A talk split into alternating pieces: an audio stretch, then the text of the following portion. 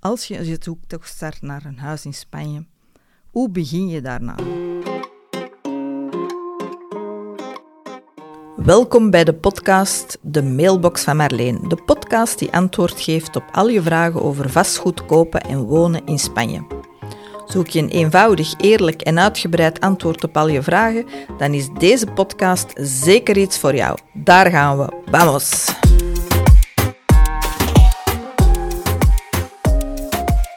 Moet echt een doordacht plan hebben om met succes te kunnen kopen in Spanje.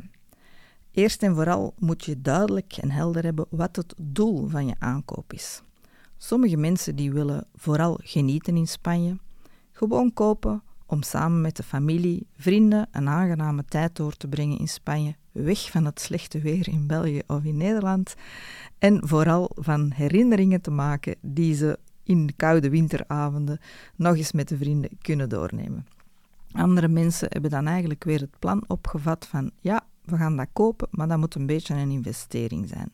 We moeten daar ook zelf een kleine opbrengst van hebben en um, wij gaan er vaak naartoe gaan, maar de zomer bijvoorbeeld willen we het kunnen verhuren.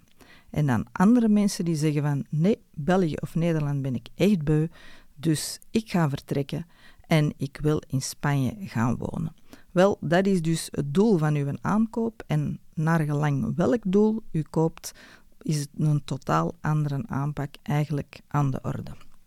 Stel dat u koopt en u wil er alleen maar zelf van genieten, wel, dan is het vrij eenvoudig. U moet een locatie vinden waar u kan doen wat u fijn vindt. Wil u de hele dag op het strand gaan liggen? Bent u een fietser, een wandelaar of bent u eerder een duiker? Naar gelang je graag dingen doet in Spanje, zullen andere dorpjes of plaatsjes voor jou de ideale locatie zijn. En u wil misschien een groot zwembad, of u hoeft helemaal geen zwembad, want u gaat liever zwemmen in de zee. U kiest wat dat u fijn vindt. U moet geen rekening houden met een huurder die graag uh, toch wel een verwarmd zwembad heeft, enzovoort. Nee, als u de locatie fijn vindt en u vindt het pand goed en u voelt u daar thuis, dan is dat het ideale pand. Als u zegt nee, mijn doel is eigenlijk kopen om te verhuren, dan wordt het een ander paar mouwen. Dan moet niet alleen u het leuk vinden, maar uw huurder, uw potentiële huurder, moet er heel graag naartoe gaan. Dus u kan bijvoorbeeld wel zeggen van, ja, het hoeft voor mij niet zo dicht bij de zee te zijn en ik heb graag veel privacy en in the middle of nowhere is oké, maar weet dan dat weinig mensen daar op vakantie willen gaan. Dus dat het aantal weken dat u gaat kunnen verhuren, dat dat eerder aan de lage kant zal zijn. Ehm, als u wil verhuren, dan moet u denken aan locaties waar iedereen graag zit, en dat is wandelafstand zee of op zijn minst met zeezicht. En naar gelang de regio's is daar meer of minder aanbod van dat type vastgoed. Als je bijvoorbeeld aan de Costa Blanca Noord kijkt, ik stel het nu een beetje scherp, maar dat zijn bergen tot in de zee. Dus de kans dat u daar iets vindt, wandelafstand zee, dat is beperkter. Er is natuurlijk uh, Calpe en je Gavia en er is ook een lange dijk in, uh, in Benidorm, maar dan zal u een groter budget moeten hebben, want het zijn bergen die tot in de zee vallen, heel veel kleine baaikes, heel romantisch, heel leuk, maar weinig lange wandeldijken. Dus daar bent u aangewezen op het type huurder dat ook de zee niet zo belangrijk vindt, die het wel fijn vindt om ze te zien, maar die er niet alle dagen naartoe hoeft. Dat zijn typische klanten die tegen ons zeggen: Marleen, um, wij gaan niet elke dag naar zee. Uh, wij gaan naar zee als we visite hebben. Of wij gaan naar zee, naar de een of de andere beachbar. En uh, een beachclub in Spanje, dat is niet enkel om op het strand te liggen. Dat is ook, je kan daar ontbijten, je kan daar lunchen, je kan daar dineren s'avonds, je kan daar uiteraard op het strand liggen en je kan daar ook nog dansen. Dus mensen stippelen gewoon hun dag uit en gaan daar naartoe. Dus Costa Blanca Noord, als jij graag kleine bikes hebt enzovoort, en jij denkt dat je daar ook huurders voor hebt, ideale locatie. Als je daar in het binnenland gaat zitten, weet dan dat het aantal uh, mensen die de panden wilt uh, huren, dat dat beperkt is. Als je bijvoorbeeld een vervente fietser of wandelaar bent, kijk dan eens onder Costa Blanca onder Alicante bedoel ik. Costa Blanca Zuid, Murcia, daar is het allemaal wat vlakker en wat glooiender. Dus daar kan je heel makkelijk fietsend of wandelend naar zee. Daar kan je dus wel op wandelafstand zee woningen vinden, al voor een redelijke prijs en ook appartementen. Als het een combinatie is natuurlijk van u wil er zelf van genieten en u wil het ook wel kunnen verhuren, maar die verhuur is niet zo belangrijk, ja, dan kan u eigenlijk meer uw goesting doen, om het op zijn Vlaams te zeggen, dan dat u moet rekening houden met de verhuurder. Als u zegt, ja, het moet maximaal opbrengen, dan is het weer een ander verhaal. Dan moet u echt wel rekening houden met die huurder en dan blijft die wandel- of fietsafstand zee uh, plus uh, een zwembad, wordt dat echt wel noodzakelijk. Dus onze eerste klant Klant die alleen wil genieten, kan overal gaan zitten, als u het maar leuk vindt. Klant nummer twee, die dus wil een combinatie van verhuren en genieten, moet je toch ook wel een beetje naar de wensen van uw huurder luisteren. Naar gelang u meer of minder opbrengst uh, wil, moet u beter of minder goed luisteren. En dan komen we bij klant nummer drie, en dat zijn de mensen die gaan wonen in Spanje. En vooral die moeten een zeer, zeer doordachte uh, beslissing nemen. Persoonlijk vind ik dat het een heel groot verschil maakt of dat u nog moet uh, een inkomst genereren in Spanje of dat u bijvoorbeeld vertrekt en dat u uw job al kan meenemen. Als u kan werken voor een Belgisch of een Nederlands bedrijf en dat vanuit Spanje, dan is dat al een grote plus als u nog inkomsten nodig heeft.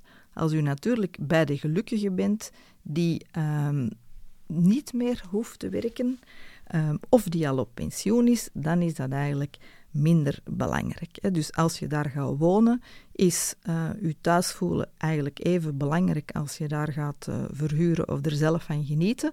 Maar dan komt eigenlijk de job, dat u daar nog eens moet kunnen werken, dat is toch ook zeer belangrijk. Hè? Als je dan wat afgelegen gaat zitten, is de kans op werk bijvoorbeeld veel kleiner. Als je natuurlijk een job hebt, eh, ik zeg maar zoiets, een graficus, een vertaler, tolk, een IT'er, die mensen kunnen van overal werken. En dan is het bijvoorbeeld wel heel belangrijk om te weten dat u snel internet heeft. Spanje heeft veel bergen, niet overal is uh, internet altijd zo snel. Soms hang je af van de satelliet.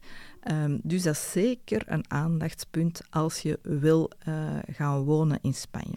Als je vertrekt met kleine kinderen, dan is bijvoorbeeld ook de school, hè, want um, vele school, de scholen zijn qua kostprijs zoals België en Nederland de lagere school, dus het kost eigenlijk allemaal niet zoveel als u kiest voor de, voor de Spaanse school.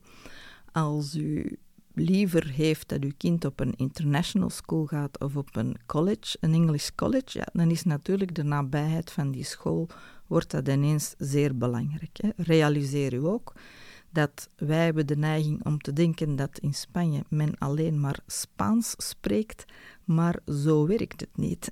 In Spanje zijn er vijf officiële talen en um, als je bijvoorbeeld naar Alicante verhuist, is daar de officiële taal Valenciaans. En in veel scholen worden de boeken in Valenciaans gegeven en dat lijkt niet echt op Castiliaans, het Spaans dat wij op school geleerd hebben. Dus uh, realiseer u dat uw kind met boeken naar huis komt die u niet direct kan begrijpen. Hetzelfde voor uh, Barcelona, dat is Catalaans enzovoort.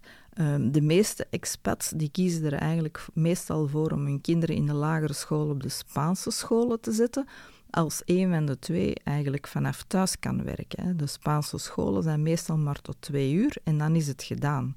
Dan staat uw kind thuis en sportactiviteiten, dansles, ballet, flamenco, wat u maar kan bedenken, dat is om acht uur s'avonds of nog later. Dus kindjes van zeven jaar die gaan om acht uur, half negen naar de balletles. En heel de namiddag heeft u nog opvang nodig. Dus dat wordt vaak opgelost door um, de kinderen op een English college te zetten of een international school, omdat die ook tot twee uur lesgeven, maar dan in de namiddag allerlei andere activiteiten organiseren. Dat kan extra talen zijn, zodanig dat ze behalve Spaans ook nog Engels leren of eventueel hun eigen taal uh, ook nog extra kunnen bijspijkeren, hun moedertaal. Of er worden bijvoorbeeld dans- of sportlessen worden al in de namiddag gegeven. Dus zeker als u er wil gaan wonen, dan is er dus um, toch wel veel extra aandachtspuntjes um, Hoe zit het met uw eh, mutualiteiten, um, ziekteverzekering? Als u allemaal, als u werkt in Spanje, dan gaat u daar uw ziekteverzekering betalen. Gaat u ook naar lokale medische posten. Als u op pensioen bent, gaat u ook naar een lokale medische post. Maar dan wordt het eigenlijk vanuit België of Nederland nog betaald. Dus er zijn eigenlijk heel veel extra aandachtspunten voor mensen die willen verhuizen. Dan het tweede ding waar je moet oplossen, aan denken. Dus het eerste was ja, je doel bepalen. Waarom vertrek je naar Spanje? Waarom wil je iets kopen in Spanje? En dat brengt mij bij het tweede punt, dat is je budget bepalen. Hè. Dus, want je kan veel willen en grote dromen hebben, maar aan het einde van de rit moet het ook nog altijd betaald worden. Um, als je bij de gelukkige bent dat je een spaarpotje hebt, dan um, kan je daar natuurlijk, uh, is dat heel eenvoudig, dat is er naartoe gaan, iets kiezen dat past bij je doel en de aankoop doen. Als u zegt nee, ik moet er nog iets voor verkopen in, uh, in België of Nederland voor ik iets kan aankopen, ja, dan is het al een goed idee om die woning een keer te laten schatten in België of in Nederland. Dan te bepalen hoeveel uh, van dat geld wil ik gebruiken om naar uh, Spanje mee te nemen. Dus hoeveel van het budget, stel dat uw huis 600.000 euro waard is in België of Nederland, ga je bijvoorbeeld zeggen van ik ga er maar 300 of 350 van gebruiken in Spanje dan kan je naar Spanje komen kijken en zien of dat je een dorp vindt waar je blij van wordt en een huis waar je je helemaal zou in thuis voelen binnen jouw budget. Als dat lukt, dan kan je je woning gaan verkopen in, uh, in België of in Nederland. Uh, het makkelijkste is dat je eigenlijk al voldoende middelen hebt om een voorschot te betalen, 10, 20 procent. Dan kan je eigenlijk de woning al voor jezelf vastklikken totdat je de woning verkocht hebt in uh, België of Nederland en dan betaal je de rest van het, uh, het bedrag. Uh, de derde mogelijkheid is eigenlijk dus, één was, ik heb het gespaard. Twee is, ik heb, het niet, ik heb genoeg om een voorschot te betalen. Ik laat het inschatten hoeveel mijn woning waard is in, Spanje en ik, in België en ik ga dan kijken wat ik daarvoor kan kopen in Spanje. En het derde is dat je ook geld moet lenen om een woning te kopen. Nu, als dat een tweede verblijf is, kan je zowel lenen in België als in Nederland als in Spanje. Uh, het verschil tussen lenen België, Nederland of Spanje is gewoon dat de hypotheek op een andere locatie wordt gelegd. Als je in Spanje leent, dan gaat de bank, de Spaanse bank, de hypotheek leggen op het Spaanse pand. En als jij leent in België of in Nederland, dan zullen ze een onderpand vragen in België of in Nederland. Dat is al verschil nummer één. Uh, nummer twee is, um, heb, waar, hoe ga je dat terugbetalen? Hè? Ik weet voor de Nederlanders, die zijn dat niet zo gewoon, maar de Spaanse bank die kijkt één naar het onderpand, hè, van uh, in geval jij niet terugbetaalt, uh, ik leg beslag op dat pand dan en hoe makkelijk gaat dat en is dat wel genoeg waard? Maar twee is, wat zijn de inkomsten? Hoe ga jij die hypotheek terugbetalen? Daar is iets waar dat de Spaanse bank enorm veel rekening mee houdt. Dus als je een groot vermogen hebt, maar je hebt geen inkomsten, dan kan je eigenlijk niet lenen in Spanje. Hè. Dus de Spaanse bank redeneert eigenlijk zoals een Belgische bank uh, een onderpand en terugbetalingscapaciteit. Dus als je bijvoorbeeld het plan hebt om naar Spanje te verhuizen en je hebt het op je spaargeld, ja, dan is het een ABC'tje, op je spaarboekje, sorry. Um, heb je het niet op je spaarboek staan, maar ga je iets anders verkopen, ja, dan kan het eventueel met een overbruggingskrediet of als je genoeg hebt om voorschot te betalen, dan betaal je het al voorschot en daarna verkoop je in België of in Nederland om de rest te betalen. Maar als je dus geen uh, spaarpotje hebt, en je wilt uh, lenen in Spanje, dan heb je dus inkomstenbewijs nodig. Dus als je verhuist naar Spanje en je hebt nog een job in België of in Nederland, dan gaat je die financiering wel rondkrijgen. Want die Spaanse bank weet dat je inkomsten hebt en het Spaans pand kan als onderpand uh, dienen. Als je geen inkomsten hebt in, uh, uit België of in Nederland, dan kan je eigenlijk dag één niet lenen in Spanje. Dan ga je eigenlijk eerst moeten huren, dan zorg je dat je inkomsten genereert en dan pas kan je een pand aankopen. Dus hou daar echt wel rekening mee.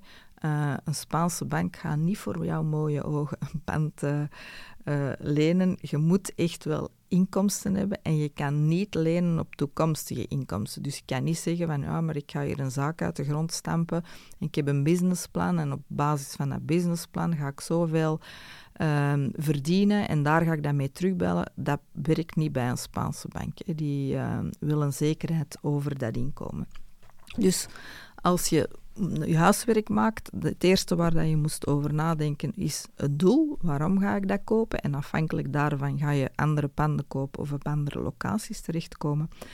We hebben gekeken naar uh, hoe ga je dat eigenlijk uh, betalen. Hè? Dus hoe groot is je budget en hoe gaat je dat uh, financieren.